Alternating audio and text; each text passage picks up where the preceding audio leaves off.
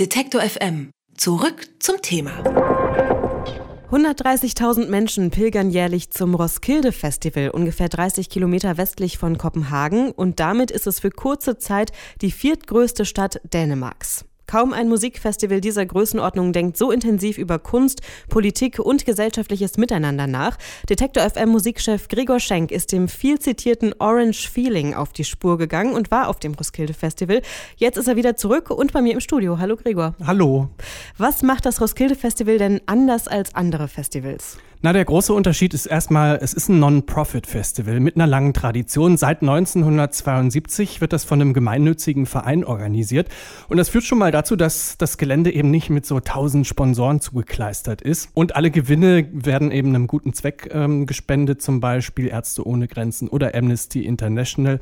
Aber auch so kleinere kulturelle Aktionen, Festivals, die so ein bisschen Starthilfe brauchen oder Plattenläden, zum Beispiel Groove City in Hamburg ähm, hat da jetzt auch schon mal profitiert. Ich habe mich ein bisschen mit dem Pressesprecher vom Festival Martin Frederiksen unterhalten und der hat mir die Motivation hinter dieser äh, Gemeinnutzidee erklärt. Wenn wir zum Beispiel in, in uh, Groove City Inspiration gekriegt haben oder wir können nicht in Hamburg sein, zum Beispiel ohne Platten dort zu kaufen. Das heißt, wir haben so viel davon gekriegt und wir möchten gerne was zurückgeben. Es ist so eine, eine Auswechslung und wenn wir eine Festivalstadt mit 130.000 Einwohnern bauen äh, wollen, brauchen wir auch was von der ganzen Welt. Und da ist es so extrem privilegiert, was, was zurückgeben zu können. Das ist auf alle Fälle ein nobler Ansatz, kann man sagen. Die großen Headliner, die müssen ja aber trotzdem irgendwie bezahlt werden. Und Eminem, Bruno Mars, Gorillas, das sind jetzt alles keine kleinen Namen. Die kosten ja sicherlich ordentlich. Wie schaffen die Roskilde-Macher das denn finanziell? Na, das ist einmal damit zu erklären, dass, ähm, da sie ja ein gemeinnütziges Festival sind, auch von der Steuer befreit sind. Und vor allen Dingen aber sind das die Volunteers, also eine Armee von Freiwilligen. Von diesen 130.000 Festivalbesuchern sind allein 30.000 Volunteers. Ja, ähm, der Deal ist, dass sie an acht Tagen so 32 Stunden arbeiten und die sorgen da eben nicht nur für einen reibungslosen Ablauf, sondern eben auch für eine ganz spezielle Festivalatmosphäre. Du hast dann eben nicht so den grimmigen Security-Menschen im Bühnengraben, sondern da steht halt ein Festivalbesucher wie du und ich, der dir halt irgendwie so freudestrahlend ein paar Wasserbecher ins, ins Publikum reicht. Und das sorgt schon für eine ganz andere Stimmung und Atmosphäre auf so einem Festival. Und es ist auch nicht so selbstverständlich, finde ich, dass einem eben vom Einlass bis zum Bierstand ständig jemand ein gutes Festival wünscht. Jetzt ist aber ja immer die Rede von diesem Orange Feeling. Was ist denn das eigentlich? Das führt zurück auf die Farbe der Hauptbühne. Das ist nur eine von acht Bühnen und darin liegt vielleicht auch schon die Antwort auf deine Frage. Es ist extrem vielfältig, was da passiert auf dem Roskilde. Es gibt Musik aus 35 Ländern von ungefähr 180 Bands. Es gibt keine Genrebühnen, wie man das von anderen Festivals ähm, kennt. Du hast auf dem Roskilde sowohl die großen Mainstream-Pop-Sternchen wie Eminem, wie Dua Lipa, wie Bruno Mars, kannst dir aber auch, wenn du Lust hast, japanischen Tropical New Wave Noise anhören oder so. Ja. Man merkt das auch im Publikum, da sind ungefähr alle Altersklassen vertreten. Die Jüngeren, die zum Großteil eher zu Hip-Hop, RB und Pop feiern. Die Älteren hängen dann halt Nick Cave und Massive Attack an den Lippen. Und du kannst eben zwischen den großen Namen immer wieder so kleine Juwelen entdecken, die halt teils völlig abwegig sind. Also nur mal so ein kleines Beispiel. Ich habe äh, durch Zufall so eine brasilianische Sängerin gesehen, Dona Onete heißt sie. Die hat mit 73 Jahren ihr Debütalbum rausgebracht und die sitzt dann da in so Abendgarderobe auf der Bühne, auf einem Sessel äh, am Bühnenrand. Die Band mit ihr spielt so zappelige Cambrio-Nummern, die sie da ins Publikum schmettert und Dona Onete macht ihre Ansagen konsequent auf Portugiesisch, versteht kein Mensch, aber sie wirft dabei so Kusshände und Blumen ins Publikum und dann ist eigentlich allen klar, um was es da geht. Wir hören mal kurz rein, wie das so klingt. Essa namoradeira, namoro o malandro urubu. Eles passam a tarde inteira causando o maior rebu. Na doca do ver o peso no meio. Da sehe ich sie überhaupt nicht auf dem Sessel sitzen. Nee, oder? Ja. Sagen, überhaupt nicht. Aber es sieht wirklich sehr witzig aus. Und du hast halt die legendären Roskilde Festival-Momente. Vor ein paar Jahren hat Damon Alban zum Beispiel schon mal gespielt und der musste dann vom Tourmanager von der Bühne getragen werden, weil er nicht mehr aufhören wollte zu spielen. Die Gorillas haben dieses Jahr auch wieder gespielt. Damon Alban war wieder da und es gab leider einen etwas unglücklichen äh, Zwischenfall, weil ähm, der eine Rapper, der dabei äh, wie heißt der Song, Clint Eastwood mhm. ähm, seinen Part hat. Der ist von der Bühne gefallen. Bisschen unglückliche Aktionen und äh, die Gorillas mussten das Konzert dann abbrechen. War aber auch der, der letzte Song. Wir hören mal kurz rein, wie das dann klang.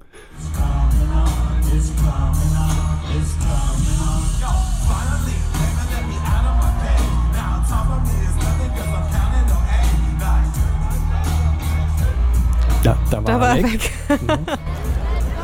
Listen, guys, there's this strange bit here, and you know, unfortunately, Dell like slipped down there. It's a really weird way to end a beautiful night, but he's going to be okay. But we're going to. We have to finish now, so thank you so much for a beautiful night, all right? See you again soon. Ja, bisschen unglückliches Ende, aber tatsächlich geht's dem Del Funky Homo Sapien auch schon wieder gut. Er hat sich äh, über Twitter gemeldet, dass er noch ein paar Tage im Krankenhaus liegt, aber es geht ihm gut. Ja, zum Glück. Ich habe mich gerade schon gefragt. Aber es gibt ja nicht nur Musik in Roskilde, sondern auch Kunst und Diskurs. Ja, sehr wichtig für die Macher und relativ ungewöhnlich für ein Festival von dieser Größenordnung. Es gibt die Art Zone, da gibt's ganz viele Skulpturen und Installationen. Der große Blickfang in diesem Jahr waren die Equality Walls, so riesige Mauerstücke, die eins zu eins den Pro Prototypen nachempfunden sind, die Trump zwischen den USA und Mexiko errichtet hat. Und der Diskurs geht dann im Programm weiter. Chelsea Manning war da, die US-Whistleblowerin, die 2010 ja äh, WikiLeaks geheime Militärakten zugespielt hat und dafür zu 35 Jahren Haft verurteilt wurde. Barack Obama hat sie ja dann nach sieben verbüßten Jahren mit einer seiner letzten Amtshandlungen begnadigt. Chelsea Manning wurde auf dem Roskilde gefeiert wie ein Rockstar. Es gab immer wieder Jubelstürme zwischendrin. Sie mussten immer wieder unterbrechen ähm, in diesem Talk, den sie da gegeben hat. Und sie hat gesprochen über künstliche Intelligenz, über Algorithmen, die mit immer größeren Datensätzen gefüttert werden und so immer mehr Teil unseres alltäglichen Lebens werden sei es jetzt das Gesundheitswesen oder das Online-Banking oder die polizeiliche Überwachung, das spielt da ja überall mit rein. Und äh, Chelsea Manning sagt, diese Algorithmen, die da immer mehr zum Einsatz kommen, die verstärken Vorurteile, die es gegenüber bestimmten Menschengruppen ohnehin schon gibt. Und man brauche da so ethische Standards. Und da sieht Chelsea Manning ganz klar die Entwickler tatsächlich in der Verantwortung und sagt, ein Entwickler muss dann sagen, hey, ich habe mir das angeguckt und sehe, dieser Code, der kann Menschen schaden, also werde ich ihn nicht programmieren. If something doesn't meet that standard, your boss says, hey, you can't do this, then withhold your work. You know, do something about it. Say, sorry, I'm not going, I'm ethically obligated as a developer. I can't do that. Know, it does harm to so many people. I can't do that. And, you know, like, that's something ja. Chelsea Manning tatsächlich nicht die erste schillernde Persönlichkeit, mit der das Roskilde Festival die Aktivismusfahne hochhält. Pussy Riot waren schon da in der Vergangenheit. Edward Snowden war per Skype mal zugeschaltet. Also Aktivismus ist den Machern wichtig, wollen sich aber nicht in eine politische Ecke drängen lassen, hat mir Pressesprecher Martin Frederiksen erklärt. Wir möchten gerne aktivistisch sein, aber nie so parteipolitisch. Wir, wir haben keinen Bock, das zu sagen, so musst du denken, so musst du sein und das musst du fühlen. Es ist wichtiger, Reflexionen anzubieten und, und Gefühle und Gedanken zu bieten. Und dann kann man vielleicht fühlen, was man so richtig oder falsch fühlt in dieser Welt. Das klingt alles sehr vernünftig, außer vielleicht, dass äh, der Gorilla-Sänger von der Bühne gefallen ist. Gab es denn irgendwas auf dem Festival, was sich falsch anfühlt vielleicht?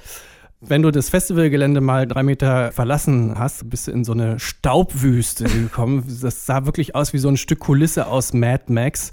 Überall verdreckte Zelte, überall Müll. Müll ist tatsächlich ein Problem, äh, natürlich auf jedem riesigen Festival. Äh, die Macher kämpfen dagegen an. Es gab dieses Jahr ein Drittel ähm, der Bewohner, die haben in den sogenannten Clean Areas gecampt und äh, es gibt so Aktionen, dass eben stehen gelassene Zelte an Migranten weitergegeben werden, dass Plastikabfälle recycelt werden. Also das hat man schon auf dem Schirm. Der Martin Frederiksen hat mir gesagt, die sind noch nicht da, wo sie gerne hinwollen mit ihrem Nachhaltigkeitsplan, aber arbeiten dran. Äh, was ansonsten auch erstmal furchtbar praktisch war, war das bargeldlose Bezahlen die Kreditkarte ist da das Einfallstor zu einer großen Schlemmerwelt. Ich habe mich konsequent von Zimtschnecken ernährt auf dem Roskilde Festival. Und natürlich auch äh, der Alkohol. Du merkst natürlich nicht, wie viel Geld du so lässt. Das geht mit der Kreditkarte immer ruckzuck. Das ist natürlich auch so ein bisschen grenzwertig, denn wer nicht weiß, wie viel Bier, Cocktails, Shots er so getrunken hat, der kann ja mal bei seiner Bank nachfragen. Die weiß das bestimmt. Und was die dann so zu sagen hat, wenn es dann ein paar Jahre später mal um irgendwie einen Kredit geht oder ums Haus bauen, weiß ich nicht, kann man sich kann ja zumindest mal, werden. kann man sich ja zumindest mal Gedanken drüber machen. Gab zwar auch so eine Geldkarte vom Festival, die wurde aber wirklich nur marginal benutzt, ähm, vermutlich aus Bequemlichkeit. Wenn man sich das Line-up anschaut beim Roskilde, die Headliner waren größtenteils männlich. Ich habe mit äh, einem Booker vom Festival gesprochen, der meint, ja, das haben die auch auf dem Schirm. Man muss dazu sagen, ist beim Roskilde schon besser als bei anderen großen Festivals wie jetzt Rock am Ring, Rock im Park und so weiter. Der Booker meint, man muss da an anderer Stelle ansetzen. Denn wenn der Markt einfach nicht genügend weibliche Festival-Headliner hergibt, so, dann muss man an anderer Stelle strukturell ansetzen und Frauen erstmal überhaupt ermutigen, Musik zu machen ja, überhaupt das Engagement äh, meinen die Festivalmacher sehr ernst. Äh, es gibt zum Beispiel einen Steinwurf entfernt vom Festivalgelände, gibt es ein richtiges Kulturviertel, so groß wie 40 Fußballfelder. Das entsteht da seit 2008. Es gibt da ein Rock- und Popmuseum, es gibt Proberäume, es gibt Kunstateliers, demnächst entsteht eine Hochschule. Also da passiert richtig viel, auch außerhalb des Festivalgeländes. Also auch wenn die 130.000 Festivalbesucher wieder in alle Himmelsrichtungen verschwinden, lebt das Kulturbiotop Roskilde Festival weiter. Vielen Dank, Gregor, für die Eindrücke aus Dänemark. Die ausführliche Geschichte zum Roskilde Festival gibt's online auf Detektor FM. Wer unsere Arbeit regelmäßig unterstützen und damit für mehr Programm sorgen will, findet uns auch bei Steady. Alle Infos auf detektorfm.steadyhq.com.